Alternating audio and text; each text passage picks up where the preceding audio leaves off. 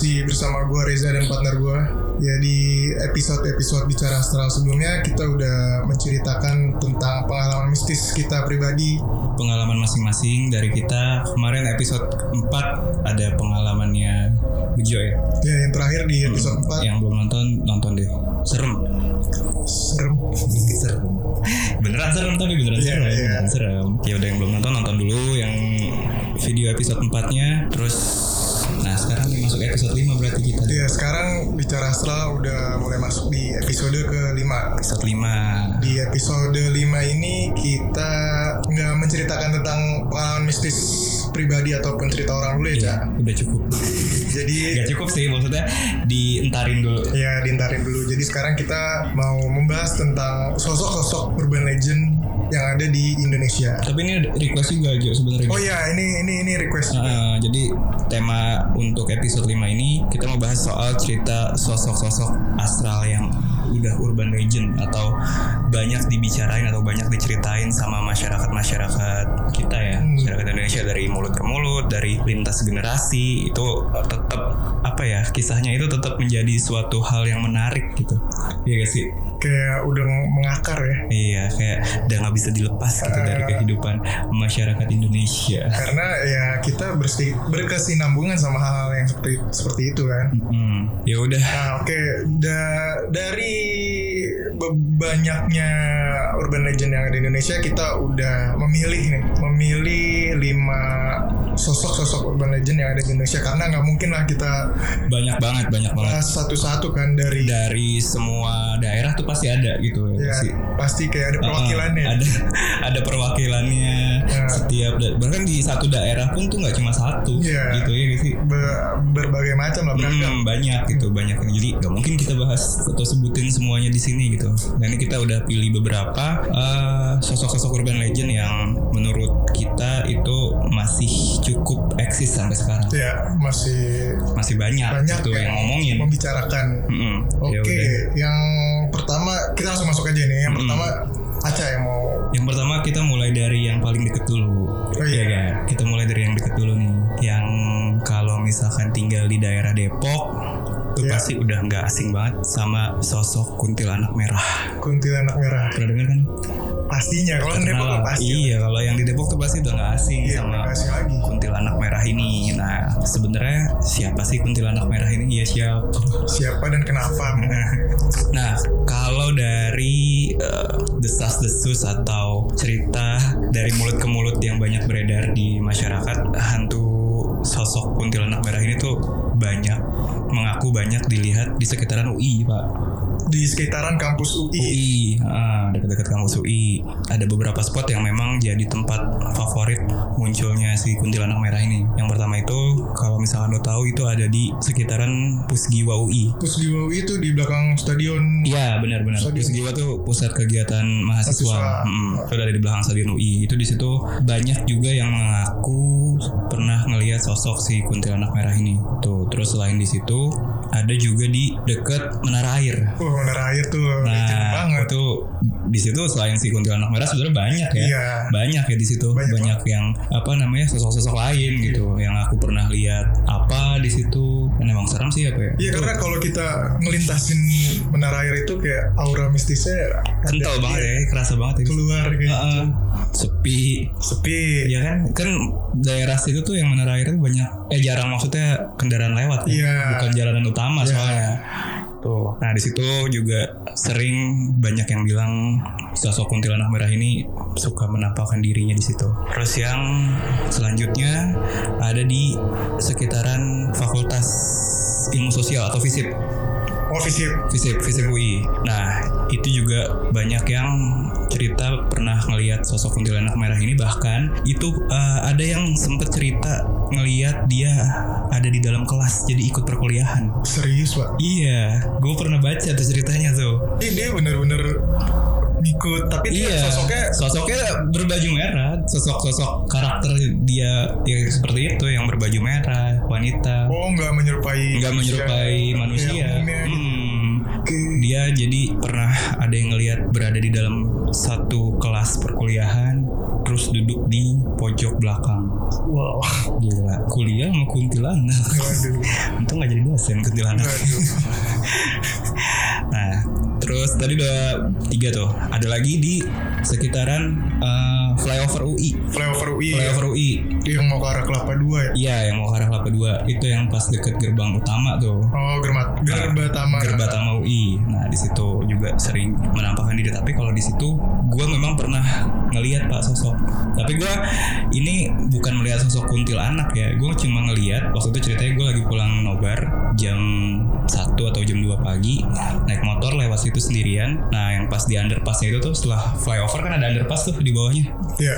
Nah, Ada di situ gue ngeliat cewek lagi jalan pakai dress merah jam 1 pagi atau jam 2 pagi. Tapi ini kayak cewek. Cewek biasa Umumnya ya? jalan. Nah, cuma kan dia jalannya itu selajur sama motor gua, jadi Oh, gua nggak lihat depannya. membelakangi. Iya, Jalan dia tapi membelakangi gua. membelakangi. Hmm, dia jalan tapi membelakangi gua dan jadi gua nggak melihat rupa wajahnya gitu kan. Hmm. Tapi ya balik lagi itu cewek. Gue lihat cewek pakai baju merah di situ. Cewek jam segitu sekitar jam Iya. 1 jam 2 sendirian Pulang jalan. kabin gak sih? Ya belum sih kalau jam segitu mah belum pulang harusnya. ya. Masih pagi.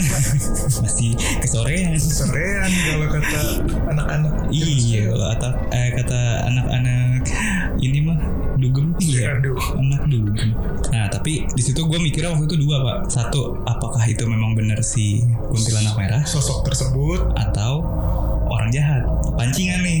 Ntar gue godain atau gue samperin, toto ada yang Oh, Ih, begal. begal dari belakang kan nggak Iya tahu sih. gitu makanya ya udah gue lewatin aja nggak nggak gue gubris cuma gue lirik gitu tapi aneh juga gitu kan jam segitu Nah, makanya Ada jam cewek. satu, sekitar jam 1 jam 2 ya. jam satu jam duaan jam satu jam duaan jadi cewek pakai baju merah jalan di pinggir jalan di bawah apa namanya flyover itu yang terowongan ya?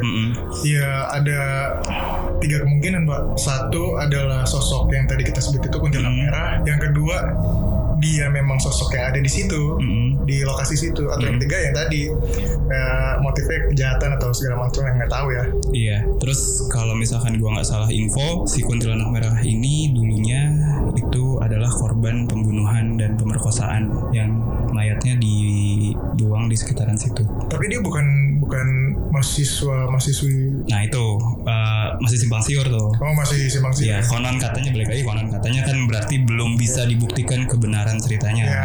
Nah jadi gitu. Tos ya, urban Iya, legend. mungkin kalau dari si sosok kuntilanak merah, ya memang sampai sekarang masih santer gitu diomongin sama orang-orang. Iya sih dari zaman Dari kita kecil, ah, sampai, sampai sekarang tuh masih banyak yang ngomongin Iya.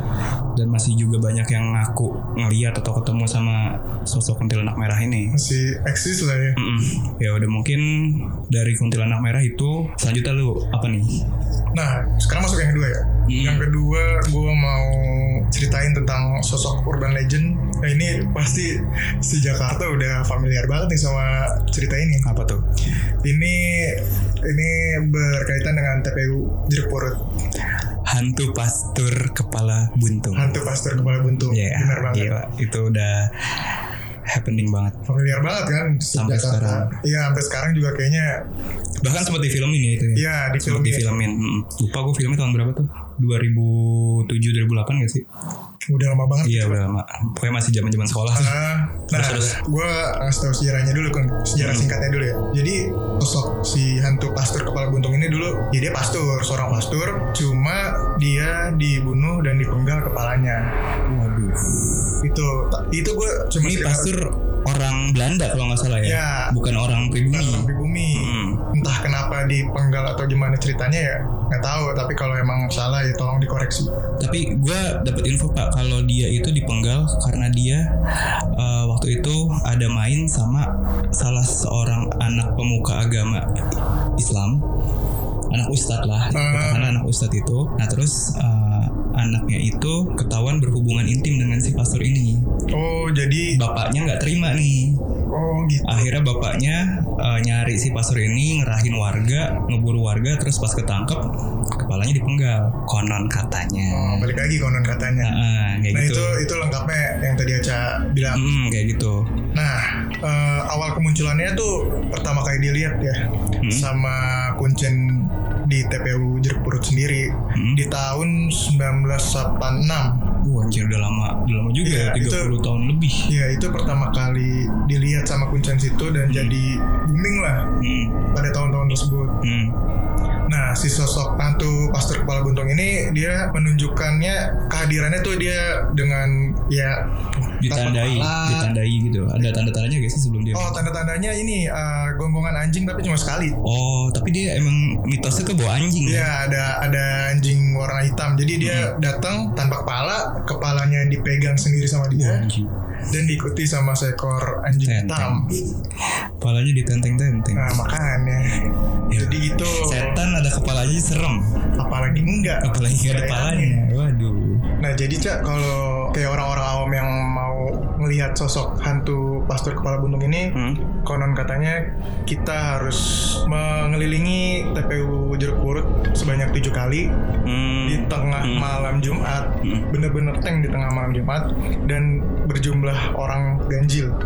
Oh, jadi kita ngelilingin area pemakaman jeruk purut dengan jumlah orang Orang ganjil. ganjil. Satu, Tiga, hmm, lima, dan lima, tujuh. Itu pokoknya ganjil lah ya. Ya, ganjil. Tapi kalau tujuh keramaian pak. Iya. Tiga sih. nggak Iya. nggak mau, malu. Malu katanya. Nah kayak gitu. Terus, nah ini kenapa dia sering menampakkan diri di ini jadi ceritanya kenapa dia sering menampakkan diri di TPU Jerpurut. Hmm. Dia tuh kayak nyari-nyari makamnya dia pak. Yang ternyata ini konon katanya ya. Yang ternyata makamnya dia itu sebenarnya ada di TPU Tanah Kusir. Oh, jauh banget. Hmm. iya, tapi Tempat pemakaman gitu. Kristen TPU Hmm, TPU Tanah Kusir. bukan di Jeruk. Jadi salah alamat nih ya dia ya. Ya salah alamat. Makamnya ada di Tanah Kusir, gentayangannya di Jeruk. Purut. Tapi katanya sekarang udah balik lagi Udah balik lagi ke mana? ke makamnya naik Naik Gojek. Iya aplikasi. Oh, iya, Ojek benar. online. Ojeknya bawa helm, Pak helmnya tuh nggak ada palanya. Pakai di mana dong? Pakai di dengkul mas. Nah, ngomong-ngomong soal taman pemakaman umum Jeruk Purut. Jadi kan dulu pas zaman-zaman SMA di tahun 2009, 2010 lah Pak. Hmm. Itu lagi happening banget uji nyali di Oh, mau di iya. TV atau Banyak. di Sampai sekarang masih, sampai di sekarang tongkrongan kita kita sendiri tuh kayak uji nyali di Tepo Jeruk Purut tuh kayak bukan hal yang tabu malah dicari-cari yang kayak Menguji gitu. menguji adrenalin. Ya, nah, gue punya cerita tentang lu uji pernah nih? Ya, kita, gue dan teman-teman gue pernah uji nyali di TPU Jeruk Purut. Jangan ditiru ya. Jadi di TPU Jeruk Purut tuh kalau kita uji nyali ada empat spot tempat Hmm, uji nyali. tahu. Sumur tua, Ada sumur tua, ada pohon benda, pohon kembar, sama ambulan, ya pokoknya area bangkai tempat ambulan ya itu ya. Bangkai Iya. ambulan kan. area tempat pastur kepala buntung itu bersemayam lah di situ lah. sekitar situ. Ya sekitar-sekitar situ pokoknya dia sering Menampakkan katanya dirinya. menampakkan dirinya. Nah, Hmm. jadi tuh proses uji nyalinya tuh kayak misalkan kita ke pohon benda. Hmm. Waktu itu gue jumlahnya berlima, berlima orang lah. Ganjil ya. Ganjil. Hmm. Malam Jumat tuh. Kalau nggak salah malam, malam Jumat. Malam Kalau Jumat. nggak salah malam Jumat. Nah, proses uji nyalinya jadi ke satu tempat misalkan pohon benda di Hmm. pohon benda dianterin nama kuncennya Hmm. di situ ditinggalin nah kuncennya bilang kalau emang misalkan nggak ada apa-apa atau ngelihat sesuatu langsung samperin saya saya aja saya ada di tempat nggak jauh dari situ lah ditinggal ibaratnya tapi ditinggal kitanya Tapi masih dipantau. Iya mesti dipantau. Pertama ke, ke spot pohon benda nggak ada apa-apa. Ya udah kita uh, lanjut ke spot yang kedua. Nah spot kedua tuh kita ke sumur tua. Hmm. Nah di sumur tua tuh kita semua jadi tempat sumur tua itu sumur tuanya di pojok itu. Hmm. Terus ada tembok. Jadi sumur tua, tembok dan setelah tembok ada berjejeran pohon-pohon bambu. Serem. Nah, Pohon bambu tuh. nah tahu kan pohon bambu kayak Pohon gitu. bambu aja banyak yang nungguin. Nah. Jadi di spot itu ya udah kita duduk di beberapa meter dari sumur tua itu kita duduk kita diam namanya uji nyali kan kita Mhm. perhatiin sekeliling. Hmm. Nah beberapa menit kemudian kita semua tuh lima lima orang itu ngelihat ember yang ada di sumur itu gerak pak. Jadi embernya tuh nggak ditaruh di sekitaran sumurnya. Jadi kayak Oh. Kayak apa sih? Goyang-goyang gini. Nah, Gant ngegantung. Nah, embernya kegantung dan Mm-mm. goyang-goyang. Awalnya pelan, pelan. Kita notice tuh, ini nih Gak ada angin tapi. nggak ada angin. Gak ada Di angin. situ keadaannya nggak ada angin, Hmm. gerak, pelan, lama-lama kenceng. Hmm.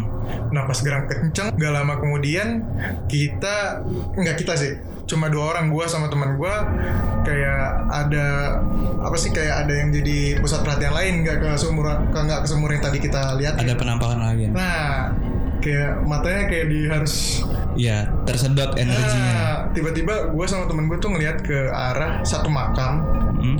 di satu makam itu dikelilingi sama uh, sosok yang berwujud baju putih kayak sorban kayak yang pakai sorban gamis yang gitu-gitu pak Cowok cewek.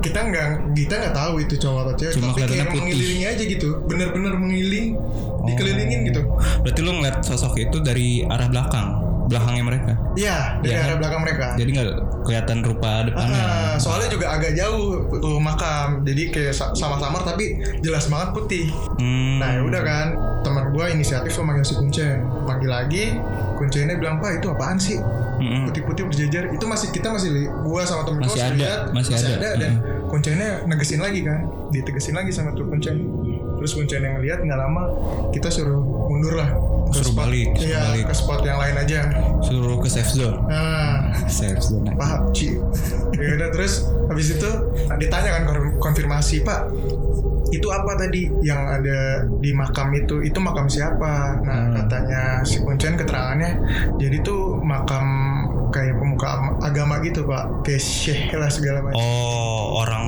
tokoh lah ya. Tokoh. Ah, tokoh masyarakat. nah ditanya terus suara jadi pas dikelilingin gitu ada suara kayak ngaji gitu Pak Hmm, suara orang juga. ngaji nah kita konfirmasi lagi emang di deket sini tuh Masjid, ada ada masjid. ada masjid terdekat atau gimana Biasanya Tapi- suka ada malam-malam tuh masjid-masjid yang tilawah gitu. Ya tapi nggak tengah malam juga sih Iya pak. Tapi emang gak ada masjid dekat situ. Nggak ada dikonfirmasi kata bapaknya nggak ada. Terus Ya, emang sumber suaranya dari yang sumber suaranya tempat itu? dari yang itu tadi itu. Jadi ya udah. Habis itu kita pindah spot lagi ya kayak gitu sih pengalaman di jeruk purut ya Tapi kayak bagus tuh pak, maksudnya itu berarti jinnya jin muslim kali ya? Muslim. Eh, karena itu makam orang pemuka agama, Pemuka tokoh iya. penting mungkin ya. Jadi ya jin-jin pun ikut mengajikan Nah kan ada itu. kan ada jin baik, jin mm, muslim, jin muslim, ada jin kafir, kafir. Ya Mm-mm. emang ada, Emang emang, ada, ada, gitu. kayak gitu. Ada jin yang taat, Ya. ada jin yang ingkar. Hmm, membangkang. Mm-mm. Nah, tapi gua nggak sempet ke spotnya hantu pastor kepala buntung tuh, Cak. Habis itu jadi habis yang dari makam itu lang eh makam dari Hmm. sum dari pohon benda sumur ke pohon kembar, Hmm. pohon kembar nggak ada apa-apa, terus kita nggak bisa masuk ke spot yang hantu pastor kepala buntung ya udah balik langsung balik. Itu sih kalau buat tuh. Mungkin Ah, ada masih ada gitu sih sekarang masih dibuka nggak sih buat kayak gitu-gitu? kayaknya masih deh, kayaknya Masih tapi ya? udah sepi, nggak kayak dulu. Dulu tuh kayak pasar malam, Pak. Iya, dulu rame banget. anak-anak sekolah, anak-anak Iya, kuliah kayak, kayak gitu. yang udah bisa nanganin aja kok Mm-mm. ketempelan gimana kan. Kayak men- apa sosokan tes uji nyali atau Iya, kayak gitu. Ya dulu. tapi kalau emang siap sama resikonya sih ya udah coba aja gitu. aja coba Kalau masih ada coba aja tuh Kayaknya masih ada Purut. coba ya kalau buat uh, hantu pastor kepala buntung mungkin segitu pak Oke, Ya. Next. sekarang kita masuk yang ketiga Wah ini gue suka nih yang ini. ini apa nih lu mau bahas apa sekarang Kalau ini eh, sosoknya itu bukan cuma sosok tunggal, jadi nggak cuma satu. oh nggak kayak yang nggak kayak pasir kepala buntung itu kan tunggal Iya. Kuntilanak merah tunggal. Kalau ini dia sosok makhluk yang hidupnya berkelompok atau berma- bermasyarakat juga kayak kita. Kayak manusia pada umumnya ber- ada kayak manusia pada umumnya. Kalau lu pernah denger ini namanya manusia bunian. Oh pernah dengar atau makhluk bunian ya? Pernah di beberapa stasiun TV di televisi pernah dibahas lah. Ah, makhluk bunian. Makhluk bunian ini banyak dijumpai atau keberadaannya itu eksistensinya ada di Kalimantan. Di Pulau di Kalimantan Pulau Kalimantan gitu. Tapi sebenarnya ada juga di luar Kalimantan itu di Sumatera Pak Sawalunto.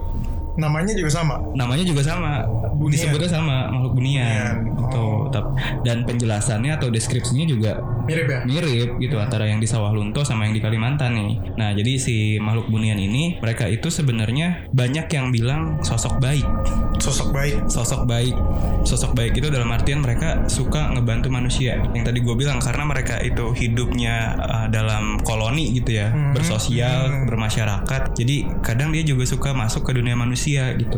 tapi juga ini gak maksudnya cuma orang-orang tertentu yang bisa ngeliat tapi gimana? Iya, kadang kalau misalkan dia lagi memang masuk ke dunia manusia, Hmm. itu mungkin nggak mesti orang pintar. Oh. Jadi dia bisa membaur juga sama manusia. Tapi kalau misalkan untuk tempat tinggalnya desanya lah ya, katakanlah desanya tempat dia tinggal tuh, tempat dia bermasyarakat, Hmm. nah itu memang cuma bisa ditelaah atau bisa dilihat sama orang-orang yang mempunyai kemampuan tertentu. Hmm, Gitu. Batin tertentu ya. Iya, yang punya ngeliat ah, yang bisa ngeliat nih tempat tinggalnya Hmm. makhluk bunian ini. Tapi katanya sih dia tinggal di dalam hutan gitu.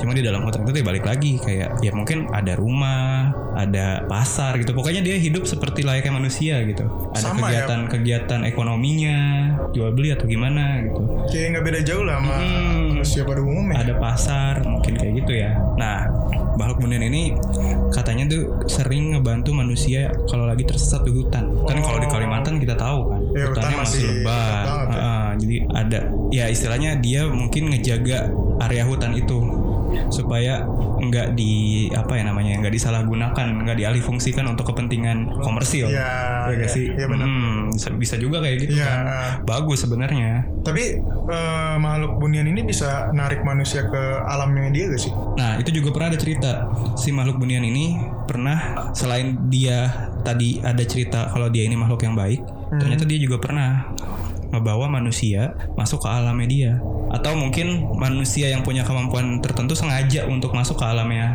makhluk bunian ini. Oh, Bisa ada kemungkinan Ah. dia masuk sendiri atau diajak sama makhluk bunian ini kalau misalkan diajak mungkin karena dia ngelakuin hal-hal yang kurang baik gitu ya kan Bisa ada pantangan yang dilanggar nah, gitu ya.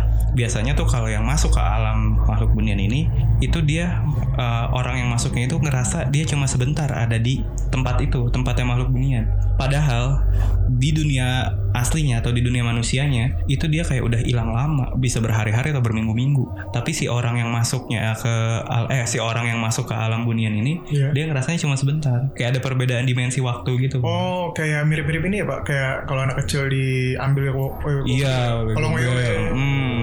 Dia mungkin ngerasa cuma ketiduran sebentar, tapi orang udah nyariin dia berhari-hari Ah, hilang. oh, Sering kan ada cerita gitu ya? kayak gitu. Atau yang hilang di gunung. Iya itu guys sih. ah. Nah, hilang di gunung kan tuh juga sering kayak gitu kan. Iya, ada yang nggak balik. Ada yang nggak balik, ada yang balik. Jelas. Terus tapi entah setengah gila eh setengah. Ya banyak Ya, kayak gitu kan. Banyak, Ah. banyak, banyak, banyak banget yang cerita kayak gitu. Nah, kurang lebih kayak gitu. Jadi dia itu eh, penunggu hutan-hutan di Kalimantan sama mungkin yang tadi di Sawalunto. Sa- sawah lunto, Sawalunto itu di Padang. Padang. Padang ah, sama nah ada ada ciri fisiknya nih si makhluk bunian ini Begitu. cirinya itu dia nggak punya lekukan bibir ini jadi antara bibir sama hidung ada lekukan kan Oh ya cekungan. cekungan di Ya. sini nah dia nggak punya itu pak jadi kayak Oh, rata rata aja. ya dia. rata tuh itu bisa katanya ciri ciri ciri fisiknya makhluk bunian kayak gitu Hmm, gitu. Tapi pas berbaur sama manusia ya dia kayak manusia pada umumnya. ya manusia pada umumnya cuma mungkin cirinya banyak yang nggak ngeh kali ya Iya. Dia- ini kan samar-samar kan Iya kalau lekukan di sini Iya kecuali sih. kayak misalkan hidungnya gimana beda gitu kan kalau hidung kelihatan jelas nih kalau di sini kan ya. nggak terlalu kelihatan kan Hmm. apalagi kalau ada kumisnya Ya. Bunian pakai do ya. Bercanda. Setan setan. Eh, maaf, setan. Makhluk halus. Nah, udah nih buat makhluk bunian udah itu dari tadi udah Jawa Kalimantan Sumatera tuh di Sumatera. sekalian tuh lanjut lo apa Nah, yang ketiga nih sekarang yang tadi nerusin Sumatera. oh masih Sumatera Masih di Sumatera di Tanah Minang sekarang. oh Padang juga deket-deket pak berarti Ya, ini namanya Palasik. Palasik Palasik. Jadi tuh eh, se- masih lumayan asing sih sebenarnya Iya. Masih, masih banyak kurang Familiar ya? Ah, kurang familiar tapi mungkin kalau di Tanah Minang sendiri kayaknya udah udah terkenal ya terkenal. Hmm, Nah, nah gimana tuh sosoknya Jadi tuh eh, kenapa Palasik ini ada? Konon katanya ini tuh Palasik tuh manusia biasa pak, yang belajar ilmu hitam. Hmm, Ilmu hitamnya tuh tingkat tinggi. hmm, bisa merubah wujudnya padahal Nah. dia masih manusia eh kolor hijau gak sih Ya macam kayak kolor gitu. hijau hobi ngepet Ya, kayak gitu ya macam kayak gitu. Hmm. Jadi dia yang ilmu, tapi nanti pas dia eh, apa sih ada wujud yang bedanya lah. Manusia, Hmm. oke lah pas dia pas dia normal manusia cuma Iya. ketika dia ingin melakukan ritual itu Nah, ilmu hitamnya dia ya, berubah wujud Dia berubah wujud. wujudnya gimana Nah tuh ngomong-ngomong wujudnya tuh wujudnya tuh dia kepala sama organ-organ dalam aja pak kepala dan organ-organ dalam tubuh aja organ jadi nggak ada badannya. nggak ada kayak melayang Kayak gitu. kuyang. kayak kuyang bener banget Oh, iya kalau di kalau di Kalimantan kuyang. Kalimantan kuyang kalau di Bali leak Di Bali leak di mana? Padang palasi Palasik. Oh mungkin itu sebenarnya satu jenis kali ya, satu Sa- genus. kayaknya Cuma karena sama. Dari daerah yang beda, jadi penyebutannya, Penyebutannya beda. Iya gak sih? Iya. Nah, kan kalau yang kuyang juga sama, itu orang katanya. iya ilmu hitam Ilmu jadi- hitam, terus ketika dia mau melancarkan aksinya, dia merubah wujudnya dengan sosok seperti Iya, itu. dengan wujud yang seperti itu Kepala dan organ dalamnya aja. Iya Oh sama berarti ya. sama Nah. deskripsinya dari kuyang leak palasik sama Hmm, nah terus terus. ini tuh kalau misalkan orang-orang misalnya orang tua di Hmm. orang tua di Rana Minang tuh tanah Minang tuh ini eh, jadi palasik belajar ilmu hitam jadi anak-anaknya kemungkinan tujuh turunan bakal jadi palasik juga pak Bu, konon ceritanya kayak gitu nerusin gitu. Iya, karena emang udah lekat banget kan ilmu hitamnya. Jadi kalau misalkan, Itu tujuan ilmu hitamnya buat apa tuh?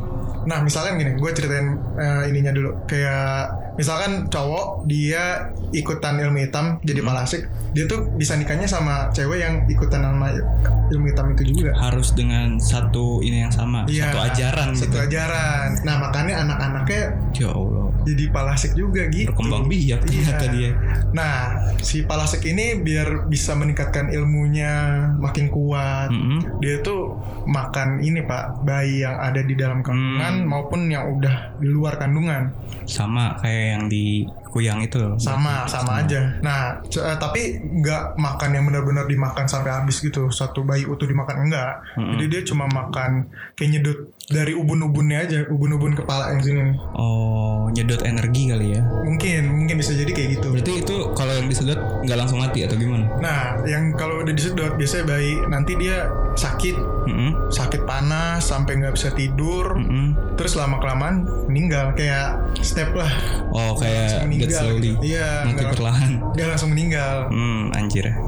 Tapi itu yang itu kan kalau dia udah keluar nih bayinya. Kalau yang masih dalam perut bisa juga nggak?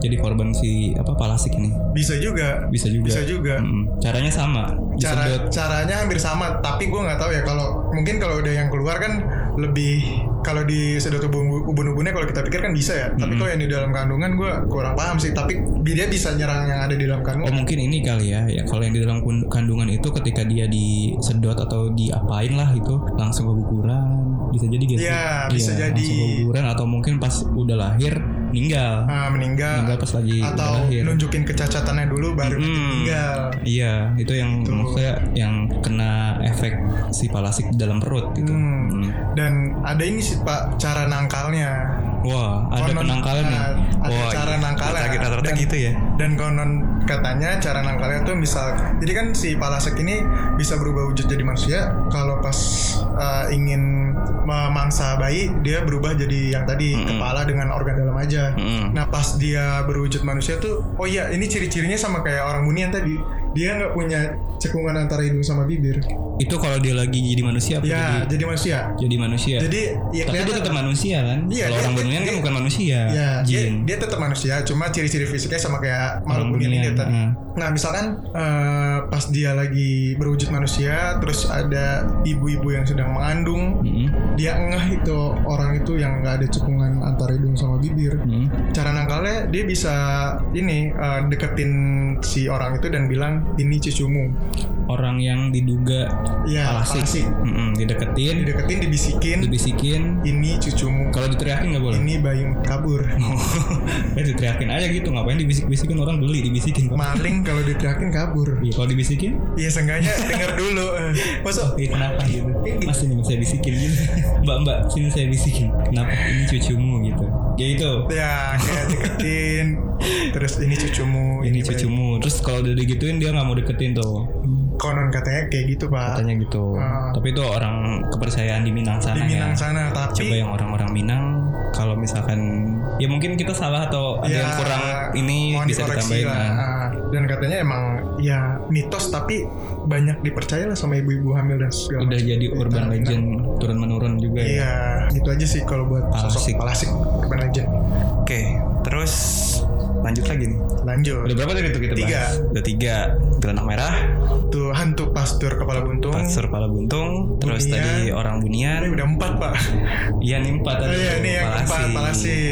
Ini Terus- masuk yang terakhir Oh yang tapi kelima. ini pak kalau misalkan yang ngomong-ngomong soal yang nggak ada garis bibirnya, Nah, itu di Bali juga ada pak yang kayak gitu. oh di Bali Tonya juga- namanya. Oh di Bali juga ada. Di Bali juga ada, namanya Tonya. Oh dia ciri-cirinya juga nggak ada. Iya, heeh. tapi kalau dia jahat katanya.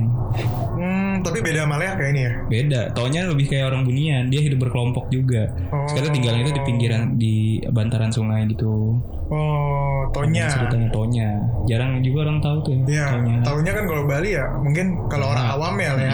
Tapi kalau di Balinya sendiri udah terkenal Ya juga. mungkin mungkin udah pada tahu. sosok Tonya ini gitu. Coba mungkin yang tahu lengkap kisah tentang si Tonya ini. Iya bisa, Bisa di-sharing. share ceritanya. Gue cuma pernah denger sekilas-sekilas aja kayak gitu Ah. tentang sosok Tonya ini. Oke, langsung lanjut ke yang kelima pak. Yang kelima ini kalau nggak salah dari Sulawesi. Sulawesi. Mm-mm. Oh jadi kita udah udah tiap daerah Apa nih ya udah namanya udah ini nih. Kon Apa ya namanya sih yang di Sulawesi itu? kondole, kondol apa? Kandole apa kondole gitu. Ah, iya, gitu. iya. Kandole pokoknya ya itulah. Nah kalau kandole ini beda nih dari kebanyakan sosok-sosok hantu wanita. Dia jadi rupanya nih hantu wanita pak. Ini han- tapi hantu nih. Hantu wanita bukan manusia yang jadi-jadian. Jadi nih emang hantu tapi dia beda sama eh, hantu kebanyakan. Jadi kalau kayak kuntilanak Oh namanya kandole pak. Kandole kan? Kandole. Oh, ya, gue lupa tuh ada kandole atau kandole. Kandole ya. Kandole. Kode lain kan band. Kode lain. Kandole, kandole. Olaimon. Kandole. Sih. Kandole. Nah, dia ini sosoknya cantik, nggak serem. Itu tadi balik lagi ini hantu. Hantu, tapi hantu sosoknya cantik. Cantik biasanya Ah, tuh mungkin lebih tepatnya kayak peri atau bidadari ya. Iya, Cuma jiwa eh sifatnya jahat. oh sifatnya jahat. Sifatnya jahat, nggak kayak bidadari atau peri yang banyak dikisahkan gitu kan. Nah, si Kandole ini korbannya itu mayoritas adalah laki-laki. Karena dia cantik, Oh menarik. jadi dia berusaha menarik lawan jenisnya nih. Hmm. Jadi tapi lawan jenis dari eh enggak juga sih. Ada juga cerita dia suka memikat jin-jin laki-laki, tapi juga manusia laki-laki sama Jin dan manusia. Ah, korbannya jin dan manusia. Jadi si Kandole ini juga tinggalnya berkelompok. Oh berkelompok juga. Berkelompok juga cuma dalam kelompoknya dia itu semuanya cewek. Nggak ada cowoknya. Oh makanya di mereka tuh uh, Ah, ah, nyari jin laki-laki dari laki-laki ya. koloni luar, koloni luar Oh.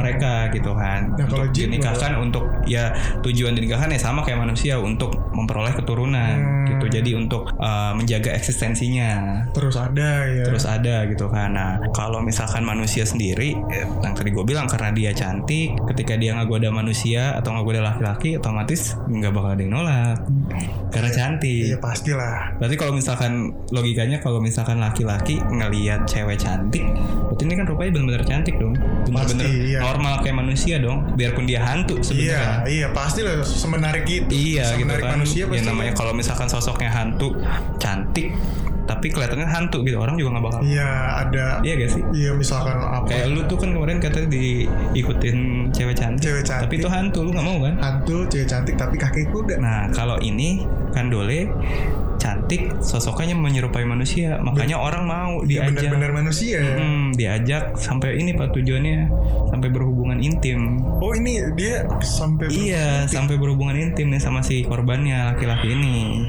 nah diajak kayak gitu berhubungan intim. berhubungan intim tapi jahat sebenarnya pak tapi jahat. tapi jahat karena apa ketika si laki-laki yang udah diajak berhubungan intim sama dia Iya. terus ketika sedang melakukan itu dan si laki-laki ini mencapai klimaks ya ingin mencapai klimaks ya Nah, justru mati oh gila itu.